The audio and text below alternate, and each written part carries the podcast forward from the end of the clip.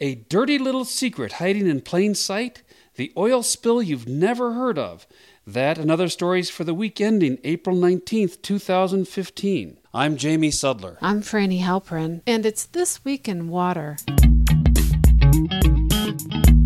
Tomorrow, April 20th, will mark the five year anniversary of the Deepwater Horizon disaster.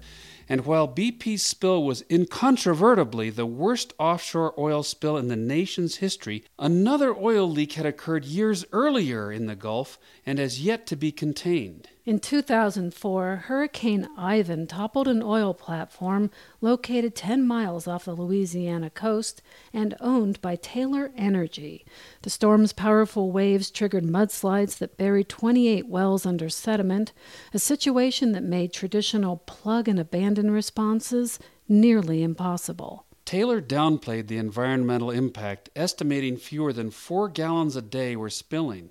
But last week, a damning investigation report by the Associated Press says the spill is far worse than what Taylor or the government have publicly reported. In fact, according to AP's analysis of more than 2,300 pollution reports about the Taylor leak, there's been a dramatic spike in oil sheen sizes and volumes. Presented with AP's findings, the Coast Guard raised its leak estimates to about 84 gallons per day.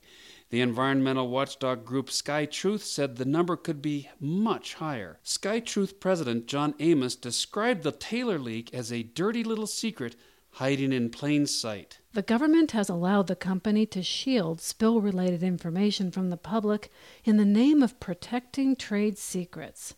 Last Friday, Senator Bill Nelson of Florida sent a letter to Interior Secretary Jewell and Department of Homeland Security Secretary Johnson calling it unacceptable that oil is still leaking from the site and demanding prompt and full disclosure. It should be noted that Taylor Energy declined to comment on the AP story, possibly because the company barely still exists.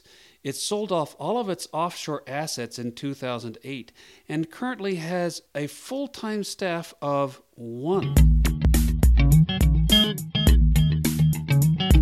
In Wyoming, controversy has arisen over EPA's recent decision to continue allowing oil companies to discharge wastewater onto the Wind River Indian Reservation. An environmental group is planning to sue the government. They say the EPA has not set limits for many of the chemicals the companies inject into wells. Additionally, the EPA has not required adequate monitoring of chemical pollutants, even as they are released into streams after the drilling process is over. High Country News reports that in the 1970s, ranchers had argued that livestock needs water even dirty water. So the EPA created a loophole for the arid West. The companies could release wastewater, creating new streams that might contain dangerous chemicals such as benzene or arsenic. The newly revised permits tighten limits for some contaminants in the wastewater and include restrictions for a couple more chemicals than in previous permits. But as one critic notes, there could be as many as 450 unknown chemicals in the water that are not being tested. Many people are proposing to solve the world's water shortages by taking the salt out of salt water, a process called desalination. But one of the objections to doing so is that current technology uses much electricity, which can worsen our global warming problem. Last weekend, there was a competition at the National Desalination Research Facility in New Mexico to determine what innovations might lead to a more efficient process for purifying brackish groundwater. One of the six teams in the hunt was from MIT, and they have developed a method of desalination that uses about half of the energy of systems currently in operation. Their solution relies on solar power, which reduces carbon emissions and it also conserves more water. The MIT prototype removes salt from water by using electrically charged membranes that attract salt ions like magnets. The process uses a bank of lead acid batteries like those found in cars, which are charged during the day. The winners of the desal competition may be announced this coming week in time for Earth Day on April 22nd. The Las Vegas Valley Water District in Nevada is on a listening tour. They're using a new method to detect leaks in underground water lines, a network of sensors that hears signs of trouble. According to the Las Vegas Review Journal, the system was designed and installed by a Canadian company called Echologics and provides real time monitoring of water pipelines.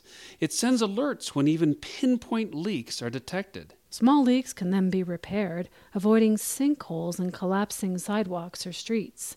And in a town that depends on tourism, keeping traffic moving along the strip is critical. The system is the first of its kind to be installed in the country, according to a spokesperson from the Nevada Center for Excellence. Leak prevention is a national conservation priority because about 15% of water is lost to cracked or broken water mains. And finally, this week, William Shatner wants to solve California's devastating drought. In search of water, the famed captain of the Starship Enterprise wants to boldly go where no man has gone before. Um, Seattle? Apparently, the acting legend thinks Washington state has too much water anyway, so he's launching a $30 billion Kickstarter campaign to take it off their hands. In an interview with Yahoo News, he announced his idea of building a pipeline from the northwest to the Golden State along Interstate 5 and ending up perhaps in Lake Mead. He defends the plan as necessary given that California is the breadbasket of the world and home to 40 million people. When asked about the practicality of such a plan, the political hassles, fights with local towns, environmental impact, the actor was unfazed, exclaiming that the idea of an above ground pipeline was brilliant because if for some reason it leaked, you'd be irrigating. Uh, yeah, a conclusion Spock might have called highly illogical. This Week in Water is a production of H2O Radio and is sponsored by Colorado Waterwise.